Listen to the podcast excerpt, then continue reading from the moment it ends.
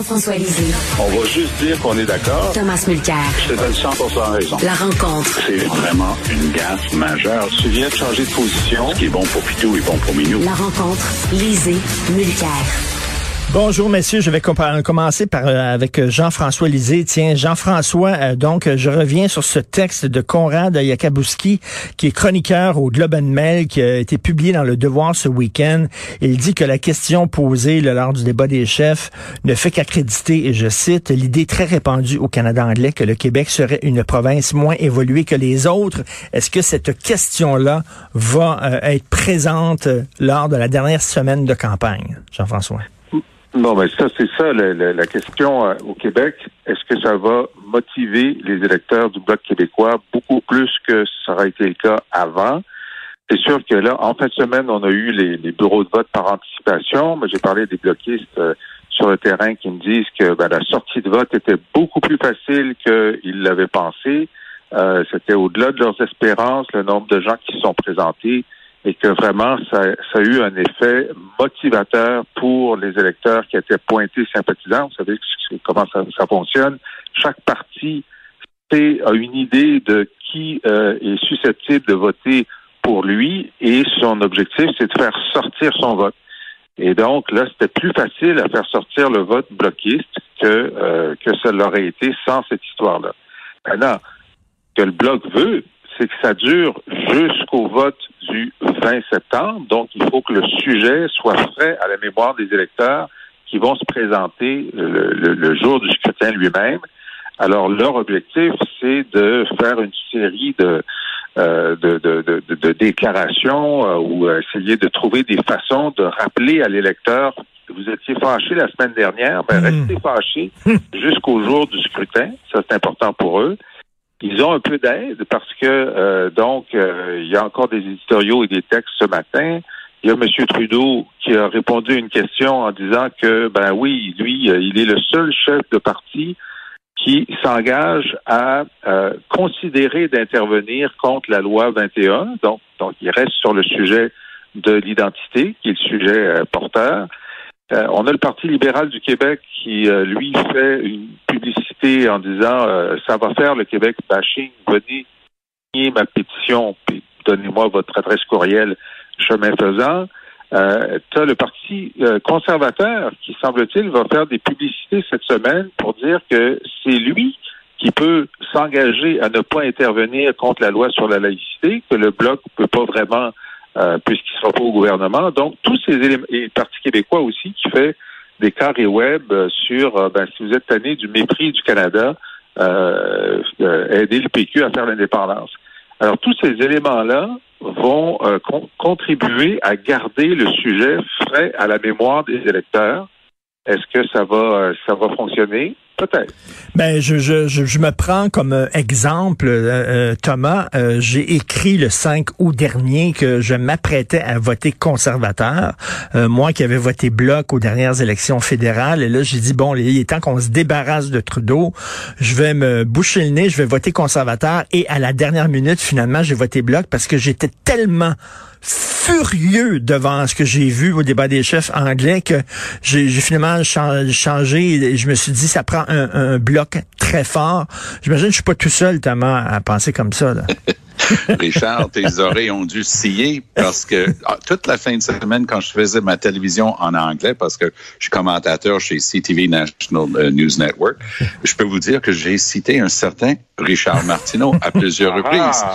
Pour la bonne et simple raison, c'est que ben, j'expliquais, et je, je, te donnais euh, plein de mérites, mais je disais one of Quebec's best known columnists, alors un des, mm-hmm. des chroniqueurs les mieux connus au Québec, disait aux gens de, songer à voter conservateur cette fois-ci pour pas gaspiller le vote avec le bloc. Puis je dis en date hier, donc c'était samedi cette chronique, sauf erreur de ma part. Euh, il est en train de dire aux gens oubliez ça, on annule la commande et, et euh, tout le monde vers le bloc. Juste pour revenir sur la question elle-même, c'est quand même saugrenue. Moi, je le vis un, petit peu parfois comme Québécois anglophone. Admettons que X, Y, Z, membre de la communauté anglophone, va sortir une sornette invraisemblable. Puis de temps en temps, ça m'arrive parce que je fais du commentaire en anglais puis en français. Des gens vont me dire Hey, t'es québécois anglophone, qu'est-ce que t'as à dire sur ce qu'un tel vient de dire en fin de semaine? Lorsque c'est adressé à Yves-François Blanchette, c'était presque comme si c'était too much parce qu'elle doit pas parler avec ben ben des Québécois, cette madame-là. Alors, c'était quasiment comme si elle le regardait en disant Mr. Blanchette, you're a frog. What do you have to say about this? ça n'avait aucune espèce de bon sens, ce truc-là. Moi, moi, suis resté médusé et la dernière élection, 2019, un autre, une journaliste cette fois-ci, parce que celle-ci est avec une compagnie de sondage Angus Reid, parenthèse, j'ai jamais compris comment ça se fait que les choses d'Angus Reid étaient tout croche concernant le Québec. Je le comprends maintenant, ferme la parenthèse. Mais en 2019, euh, Althea Raj, qui est avec euh, HuffPost, Huffington Post euh, Canada, avait posé une question un petit peu torquée comme ça. Elle, a commencé avec sa prémisse, elle a annoncé la conclusion, mais au moins elle s'est adressée au chef et elle a dit, est-ce que vous interviendrez pour défendre cette question devant les tribunaux? Ça, c'était une question pertinente pour un débat des chefs, parce que Richard, tu viens de le dire encore, Trudeau était encore en train d'ouvrir la porte à ça en fin de semaine. 30 ah secondes sur Trudeau et les flip-flops de Trudeau. Mercredi, il fait un débat en français qu'il gagne au Canada anglais parce qu'il tape sur Blanchette. Oh, you don't, vous n'avez pas le monopole. Tout ça, ça a été traduit partout au Canada anglais le lendemain. Le lendemain, cette question absolument dingue de, de, la part de la soi-disant modératrice. Et voilà que Trudeau dit pas un mot. Il dit pas un mot dans son truc après. C'est juste le lendemain que ses conseillers lui ont dit, eh hey, boss, ça passe vraiment pas cette question-là. T'es mieux de prendre tes distances. En fin de semaine, il fait un flip-flop encore. Il est dans un comté bloquiste, puis il est encore en train de dire Oui, oui, ça se peut que j'intervienne. La cause est déjà devant les tribunaux depuis une couple d'années. Le temps d'intervenir est largement dépassé. Et Trudeau est encore en train de se gratter la tête pour savoir s'il le fait ou pas. En tout cas, c'est une histoire invraisemblable qu'on est en train de vivre. Puis, Richard, T'es devenu une vedette au Canada Et là, Jean-François, tu le disais, là, il s'agit de est-ce qu'on va être encore fâché euh, euh, dans dix jours, c'est-à-dire le 20, la semaine prochaine, parce que ben tu tu connais certainement la chanson Pissou de Jean-Pierre Ferland, où euh, Ferland dit on est bon au Québec pour avoir les baguettes en l'air, puis s'énerver, puis avoir de la broue dans le toupette, puis tout ça, mais ça dure deux jours, puis après ça on prend notre trou. Ben, c'est sûr. C'est sûr qu'on se fâche, puis on se défâche, puis on passe à autre chose. Euh, Monsieur Parizeau disait, on ne peut pas demander à un peuple de rester tendu comme un violon pendant une génération. Hein? il, y a, un moment où euh, ben, on passe à autre chose. Euh, mais là, dix jours quand même, je pense qu'on est capable de rester fâché pendant dix jours.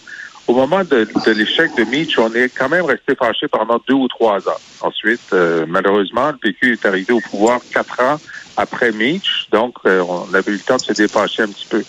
Mais alors c'est ça la question. Euh, est-ce que euh, comment est-ce que ça va On va avoir des sondages dans les jours qui viennent? A des premières indications qui montrent que le bloc est en hausse au Québec, mais Trudeau est en hausse au Canada anglais. Maxime Bernier est en hausse au Canada anglais, donc il y a encore un petit peu de mouvement. Ça va être lorsqu'il y a un suspense Lorsqu'il y a un suspense, les gens vont voter. Lorsque les gens sont fâchés, ils vont voter. Lorsque les gens veulent du changement, ils vont voter. Et lorsque les gens ont peur, ils vont voter. C'est que là, on a un mix. Donc, on a parlé hmm. de la, des gens fâchés. Les gens qui veulent se débarrasser de Trudeau hmm. sont motivés pour aller voter. Euh, les gens qui, les anti-vaccins sont motivés pour voter Bernier. Là, ils sont un peu fâchés contre euh, contre O'Toole. Et jusqu'à maintenant, les gens de Trudeau, ben, s'il y avait un problème, est-ce qu'ils allaient se mobiliser le jour du vote alors que, bon, euh, ils sont pas euh, sont pas contents qu'il y ait une élection, euh, ils sont pas complètement contents de leur chef? Pour les faire sortir, il faut qu'ils aient peur que les conservateurs prennent le pouvoir. C'est ça leur motivation. Mais là, si les sondages disent que ben, Trudeau va gagner de toute façon, ben là, ça se peut qu'ils soient pas aussi nombreux à aller voter. Alors, hmm. tout, tout est dans la sortie de vote, finalement. C'est ça qui va décider qui va nous gouverner, M. O'Toole ou M. Trudeau. Et euh, euh, Thomas, en terminant sur ce débat-là, il faut, faut le dire là, que c'est pas seulement la modératrice Mme Curl qui a sorti ça de son chapeau comme ça. C'est une question qui a été approuvée par un comité qui était formé de journalistes de la CBC, de CTV, de Global, puis de la chaîne autochtone APTN. écoute, demeure-moi pas sur ce maudit débat ou sur ces deux maudits débats. La meilleure blague que j'ai entendue d'un collègue du Canada anglais en fin de semaine, c'était Hey Thomas, est-ce que tu penses qu'on peut demander à TVA d'organiser le prochain débat en anglais? euh, parce que c'est la seule formule qui, qui est un vrai débat. Écoute, on parle de la modératrice, mais je vous invite d'aller réécouter la question de Rosemary Barton, la première personne euh, responsable des commentaires et de l'analyse politique chez CBC. C'était hallucinant. Elle se lève, elle va au micro, puis elle donne un, un droit, un coup de poing droit dans le kisser euh, de Aaron O'Toole. O'Toole, gentilhomme, calme, posé, lui donne une réponse. Moi, là, mon Irlandais serait sorti à ce moment-là. Bon. Lui, il, il reste cool puis calme elle se fâche. Là, là, elle est carrément énervée, elle se fâche, puis elle lui crie dessus avec la deuxième question, tellement qu'elle est insatisfaite qu'il n'a pas compris qu'avec mhm. sa première question, elle l'avait mis KO. Il reste calme, il reste posé, il donne sa deuxième réponse. Et je me dis, mais elle n'a rien compris. Il y a des gens qui étaient là pour ce débat. On peut penser à Evan Solomon, on peut penser à Mercedes Stevenson, qui sont arrivés, poser des bonnes questions, bien taillées, bien préparées, mais comprenaient qu'ils n'étaient pas des acteurs, ils n'étaient pas des, des gens qui prenaient part au débat. Alors ça, c'est l'erreur de base avec cette formule-là. Il y a, il y a une hmm. quinzaine de personnes qui finissent par déambuler sur le stage entre les, les cinq candidats, plus le modérateur, plus le, toutes les personnes. Puis tu dis, c'est un, une soirée mondaine, c'est une soirée de cocktail. on, on, on placote ça, mais ça donne à rien. Et euh, Jean-François, il faut parler du livre de Jody Wilson-Raybould, de l'ancienne ministre, qui donne un chien de sa chienne à Justin Trudeau en disant qu'il l'aurait obligé à mentir. Est-ce que c'est une femme qui veut se venger ou euh, il faut il faut croire ce qu'elle dit? Lorsqu'on publie un livre sur une controverse, c'est bon d'avoir euh, gardé des, éléments de preuve qui peuvent euh, qui peuvent alimenter la controverse. Mais le seul élément, moi je l'ai lu, le chapitre qui a été publié dans le Globe and Mail sur l'affaire SNC-Lavalin, c'est pendant la conversation que j'ai eue avec Trudeau, je me suis dit dans mon fort intérieur, il voudrait que je mente. C'est ça le scandale. Elle s'est dit ça dans son fort intérieur. Ah ben oui, mais euh, il t'a pas demandé de mentir. Non, mais j'ai pensé très, très fort qu'il me demandait de mentir. Ben là, c'est ben pas une nouvelle, ça, Jody. Tu sais, c'est juste que tu te sentais mal à l'aise, puis la situation était tendue, puis vous avez eu une, conversation tendue, mais euh, tu as enregistré une autre conversation là euh, avec euh, ben au téléphone avec un, membre du gouvernement. Est-ce que tu l'as enregistré celle-là? Tu n'oses même pas dire qu'il t'a demandé de mentir. C'est ton c'est ton ressenti. Tu, tu peux publier un livre sur ton ressenti, mais tu ne pas penser que ça va changer le vote. Ben oui, Tom, en terminant rapidement. Je... Ben, je pense que l'affaire de Jody Wilson-Raybould ramène dans la nouvelle la tendance lourde de Justin Trudeau de ne pas respecter les lois fondamentales du pays en matière d'éthique. C'est une loi qui est votée par le Parlement. Il y a un commissaire à l'éthique. C'est le seul premier ministre de l'histoire du Canada à avoir été blâmé d'avoir enfreint la loi, mais pas une fois, deux fois. Une fois pour son voyage gratos à l'île du milliardaire Aga Khan et deuxième fois, évidemment, euh, pour toute la question de l'ingérence politique pour des amis chez SNC Lavalin. Donc, il a été blâmé à deux reprises. Donc, ça le ramène dans les nouvelles. Je suis un peu plus, comme avocat, je, je regardais le, le, le riche détails de ce qu'elle a relaté en fin de semaine. J'ai hâte que le livre au, complet sorte demain. Moi, j'ai l'impression que Jody Wilson-Raybould, oui, elle règle des comptes, mais elle a quand même des choses à dire sur la manière du gouvernement Trudeau, puis on risque d'en apprendre plus euh, pendant la dernière semaine de la campagne. J'imagine on va en parler plus, euh, Thomas, chez les anglophones que chez les francophones de ça. Hein? Oui, parce que Julie Wilson-Raybould n'a jamais montré une très grande affinité pour euh, le Québec et, pour le fait français. Et ça, ça a été relevé et noté par plusieurs personnes. Donc, il y avait quand même, dans toute cette histoire de SNC-Lavalin, il y avait quand même ça qui soufflait le chaud et le froid.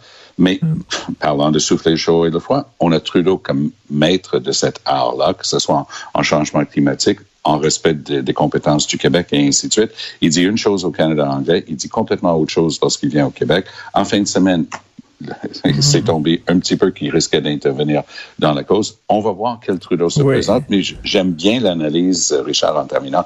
L'analyse de Jean-François est tout à fait juste. Les gens motivés sont en train de voter et les gens motivés sont surtout les gens qui veulent du changement. Oui, des gens qui sont fâchés, euh, soit qui vont voter Maxime, soit qui vont voter euh, conservateur pour se débarrasser de Justin, soit qui vont voter euh, bloc pour garder un bloc fort au Québec. Donc, merci, messieurs. On se reparle demain. C'était quand même une campagne fascinante. Merci.